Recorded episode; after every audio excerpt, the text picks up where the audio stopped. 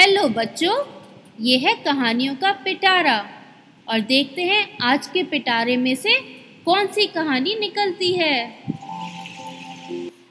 तो आज की कहानी है एक ऐसे गधे के बारे में जो जंगल से गलती से गाँव में आ गया, लेकिन उसका मन वापस जंगल में जाने का रहता था। तो सुने कहानी? एक बार एक गधा था जो जंगल में रहता था। वो बड़े मज़े में रहता था। जब भूख लगती, खाना ढूंढ कर खा लेता और आराम से घूमता। एक बार वो अपना खाना ढूंढते ढूंढते पास के एक गाँव में आ गया। गाँव वालों ने देखा कि एक गधा घूम रहा है। तो उन्होंने सोचा, अरे, ये तो काम आएगा। इसे जल्दी से पकड़ लेते हैं। ये सोचकर गाँव वालों ने गधे को पकड़ लिया और घर के सामने बाँध लिया। वो उससे खूब काम कराते। कपड़ों की गठरी उस पर रखकर नदी तक ले जाते, भारी बोरियाँ रखकर एक जगह से दूसरी जगह ले जाते और ढंग से आराम भी नहीं करने देते।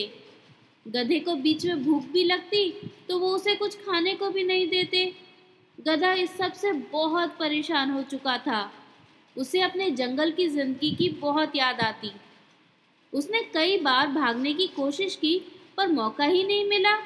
गाँव वालों को पता था कि ये अभी जंगल से आया है, ये वहीं वापस जाने की कोशिश करेगा। तो वो उसे पूरे टाइम बाँध कर रखते, आते जाते उसकी रस्सी कस कर पकड़े रहते। गधे को एक मिनट का भी चैन नहीं था। अब तो गधा निराश हो चला था। उसे लगा था अब वो कभी अपने घर वापस नहीं जा पाएगा। बच्चों, निराश मतलब डिसअपॉइंटेड और ये सब सोच सोच के गधा बीमार भी रहने लगा। एक बार वो गधा उदास रस्सी से बंधा हुआ बैठा था कि वहाँ एक चूहा आया। उसने गधे को ऐसे बैठे देखा तो वो बोला, गधे भैया, क्या बात है? आप ऐसे उदास से क्यों बैठे हो?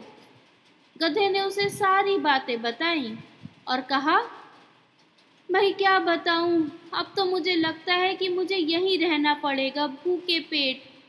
मुझे अपने जंगल की बहुत याद आती है।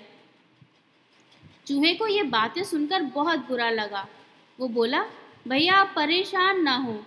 मैं आपकी हेल्प करूँगा। अभी सब लोग अपने घरों में आराम कर रहे हैं। मैं आपकी रस्सी काट देता हूँ। आप जल्दी से जंगल में भाग जाना। गधे को ये बात सुनकर थोड़ी उम्मीद जागी। चूहे ने उसकी रस्सी काट दी और गधा जल्दी से जंगल में भाग गया। गधा जंगल में पहुंचकर बहुत खुश हुआ।